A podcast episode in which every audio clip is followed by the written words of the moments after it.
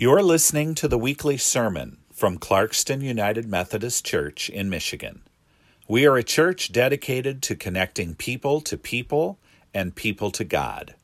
To learn more, visit us at clarkstonumc.org. Good morning. I'm coming to you live from my living room, just like Pastor Rick, and I've got my French bulldog Bubbles here on my lap, um, snoozling away. If you hear some snoring, that's what that is. Uh, when we come together in worship, whether we're together in the sanctuary or we're online like this, one of the things that we always do is we turn to words from Scripture to guide us and to focus us. This morning, our scripture is going to be read by Mackenzie Godfrey, and it's a passage from what we call the Sermon on the Mount. And it's Jesus speaking to people who had some questions, had some things to be worried about, had some concerns. Now, before we hear these words from Mackenzie, I just want to offer a, a prayer, a quick prayer. So if you'll pray with me before the scripture is read. Lord, I pray that this scripture would speak to us today. And though it is ancient and though Jesus' words have been heard and read many times, I pray that they would be fresh for us this morning. Be with us in this time of worship. Amen. And now let's hear Mackenzie read these words from the Gospel of Matthew, chapter 6. Therefore, I tell you, do not worry about your life, what you will eat or what you will drink, or about your body, what you will wear. Is not life more than food, and the body more than clothing?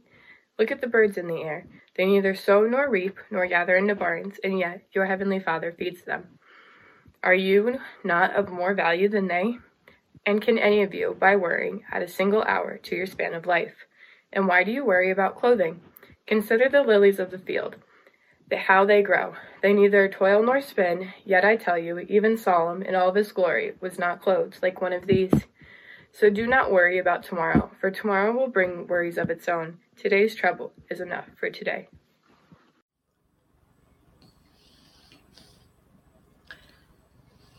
Last week I looked at my calendar and I realized that most of it was useless.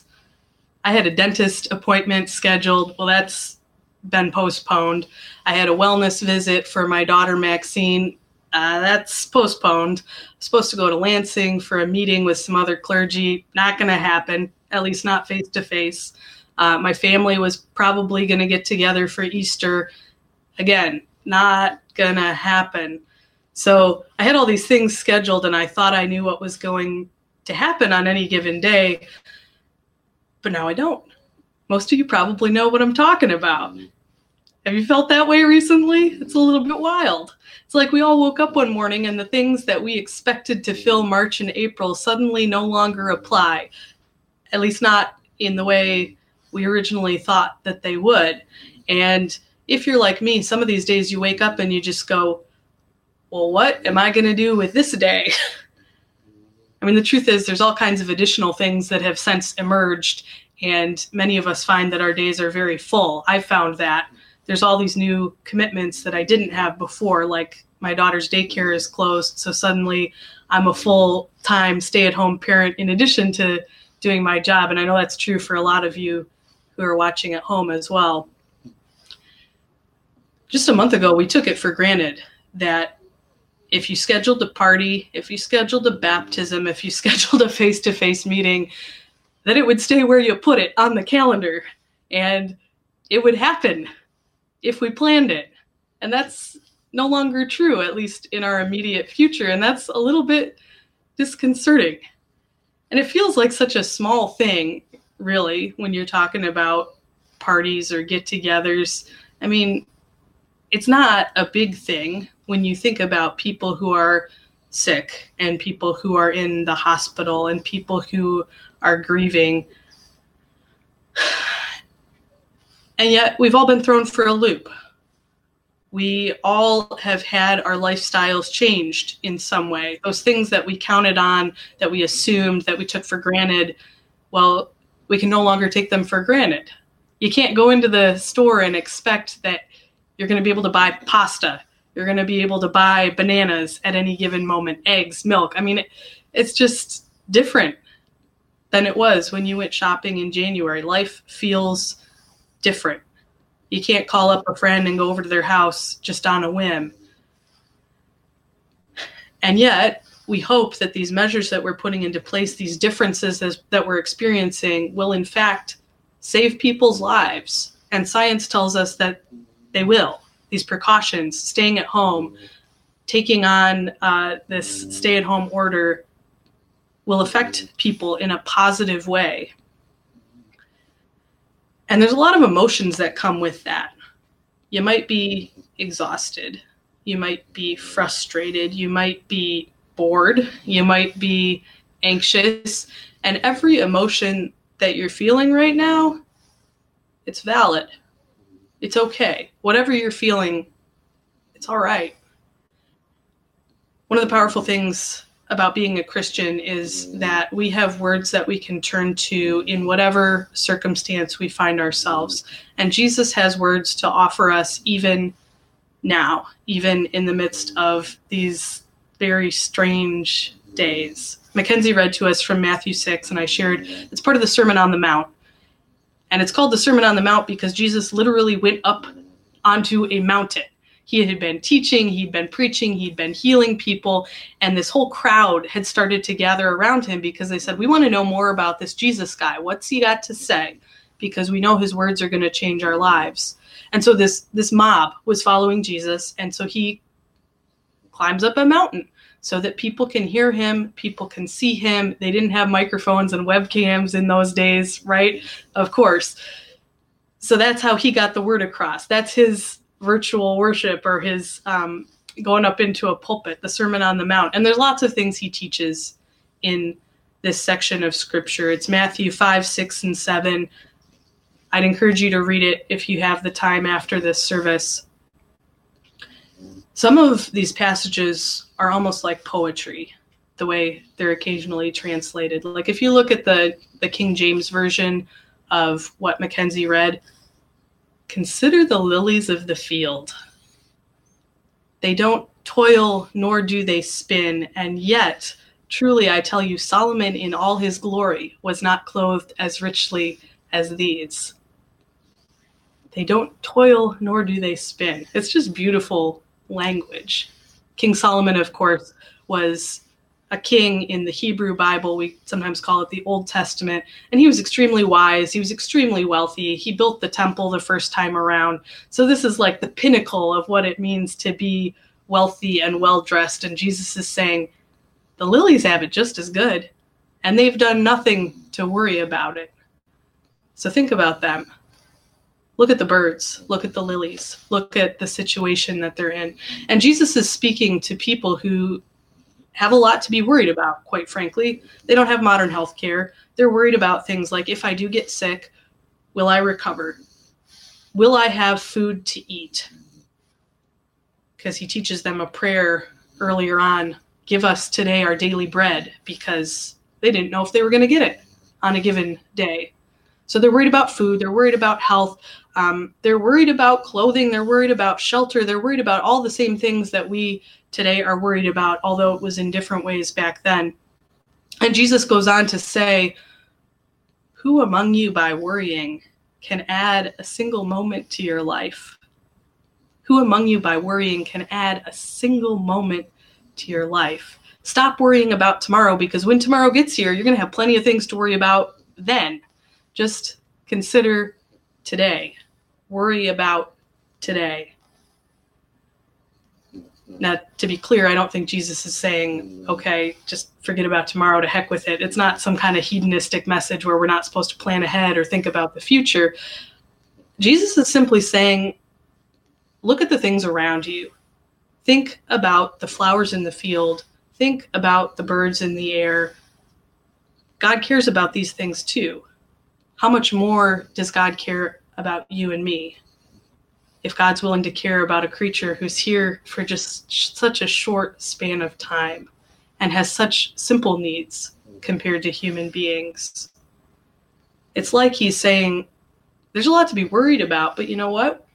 we're going to be okay. It's going to be okay. We've been given this moment, this precious moment. And that's what we need to be worried about. We need to be concerned with what we're doing right now. And he goes on in the sermon to talk about um, things like feeding the hungry, praying for our daily bread, being light to the world, offering hope to those around us, loving our enemies. It's so easy to get swept up in what might happen for good or for bad. I mean, that's human nature. That's we all do that. But worry in and of itself changes nothing. It's a sobering message, I think a good message for our time. Worrying doesn't change anything in and of itself.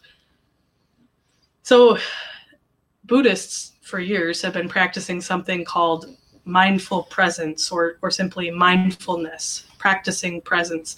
And it's a spiritual practice or the secular world does it too of just focusing on the moment that you're in it's in my mind the very definition of considering the lilies or looking to the birds the idea is to focus on what you're doing in the present moment without dwelling on the past, without worrying about the future, without judging what's happening around you, simply taking in the details that are in your world, the action that you can take now. And part of the idea is to truly experience whatever it is you are doing. Because often as humans, we're doing one thing, but we're thinking about the 10 next things or worrying about the 10 things we already did. Were they good enough? How will they end up? And we're not actually focusing on this moment. Sitting on a couch, maybe next to people that you love watching worship, lighting a candle, eating your breakfast, simple kind of things, right? The idea is if you find your thoughts starting to wander towards the past or the present, towards judging what's happening right now, you just reel them back in. You just take a breath, you refocus, and try to keep your mind on the here and now. So I wish I could tell you I was an expert in this. Um, those of you who know me know that I'm not a very anxious person. I'm pretty laid back. Um, but I also have moments like any one of us where I get caught up in the future and I start thinking, well, what is going to happen next? And how is it going to happen? And what if the worst case scenario happens in any given situation? What if the worst case scenario is in fact 10 times worse than what I'm imagining it will be? I don't know how that's possible, but you know how your mind works. It's how my mind works. Have you been there? Have you thought in those ways? I'm willing to bet most of you have in the past couple of weeks because our country has, our world has. We're just wondering a lot about what's going to happen. So for me, that's when I take a deep breath and I just I breathe in and I breathe out. Breathing is another practice of presence. You probably already know that, right? You focus on your breath, you focus on taking air in and letting it back out again. It's one of those basic human functions that we don't typically spend time being aware of, and yet awareness of our breath can calm us down. It can lower our blood pressure, it can lessen our anxiety, it can help us to remain focused on what it is we're doing right now, what God has to say to us in this moment. I think that's part of what Jesus was speaking to in this passage from the Sermon on the Mount. For a while, my husband Joel used something called a mindfulness bell. I had forgotten about this until he reminded me last night. And he had it, it was an app on his phone, and it was just a tone that every so often throughout the day randomly would just ding. And the idea is you, you hear the tone, and it's a call to refocus and to pray so you hear the tone and you stop whatever else you were thinking about or worrying about, and you just center your mind on the here and the now. Worrying about today, considering the flowers, thinking about the creatures around us, the creation that God has put around us in this world. I think it's a great tool. I haven't used it myself, but Joel found it to be really helpful. All of these practices are ways that we live in the moment, ways that we can practice presence. One of the best times to practice these things is just when you're waiting, when you're waiting in traffic, when you're waiting in line, back when we used to stand in physical lines, when you're waiting on hold on the phone, when you're waiting at the door for a delivery to come from uh, wherever you're getting delivery from. It's a good moment to refocus because those moments of waiting can be frittered away as we think about what could happen, as we think about negative stuff from the past it's a good chance to bring it back. Say, God, what about this moment right here, right now? Take a breath, refocus, let go of some of that worry. To paraphrase the words of Jesus, if you're worried, consider the lilies of the field. Look at the birds and let go of worrying about tomorrow because when tomorrow gets here, there's going to be plenty of new things to be worried about. It's not that we're just supposed to check out and pretend that things don't exist to be worried about.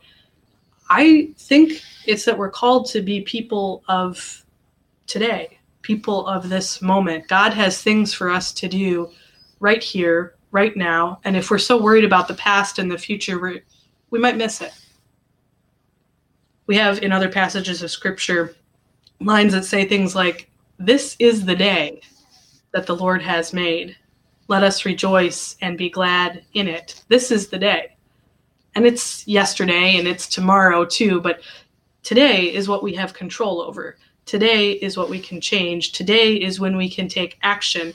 And I believe God is calling us now in this moment, right here, right now, to love one another, to reach out to one another, to pray for one another, to help feed those who are hungry if we can. There's something for us to do right here, right now, with this moment, with this day and hour that we've been given, because each one is so precious. I know it's a stressful time right now and it's a weird time and it's so easy to go down a rabbit hole of the what ifs and there's very good reason for that. There's a lot that we just don't know. But I'd invite you this week when your field, when your um, when your thoughts start to go afield and you start to think, what if, what if, what if? I invite you to draw it back. Take a deep breath and say the prayer God, what are you calling me to do in this moment? Who are you calling me to be? in this moment? How can I make a difference right here, right now, with the tools that I've been given? We don't need to be somebody else. We don't need to be anywhere else. God can use you and me now. Each day is precious. Each moment is unique. So I invite you, as you're going through your week, to pray Lord, what would you have me do with this unique time, with this precious moment?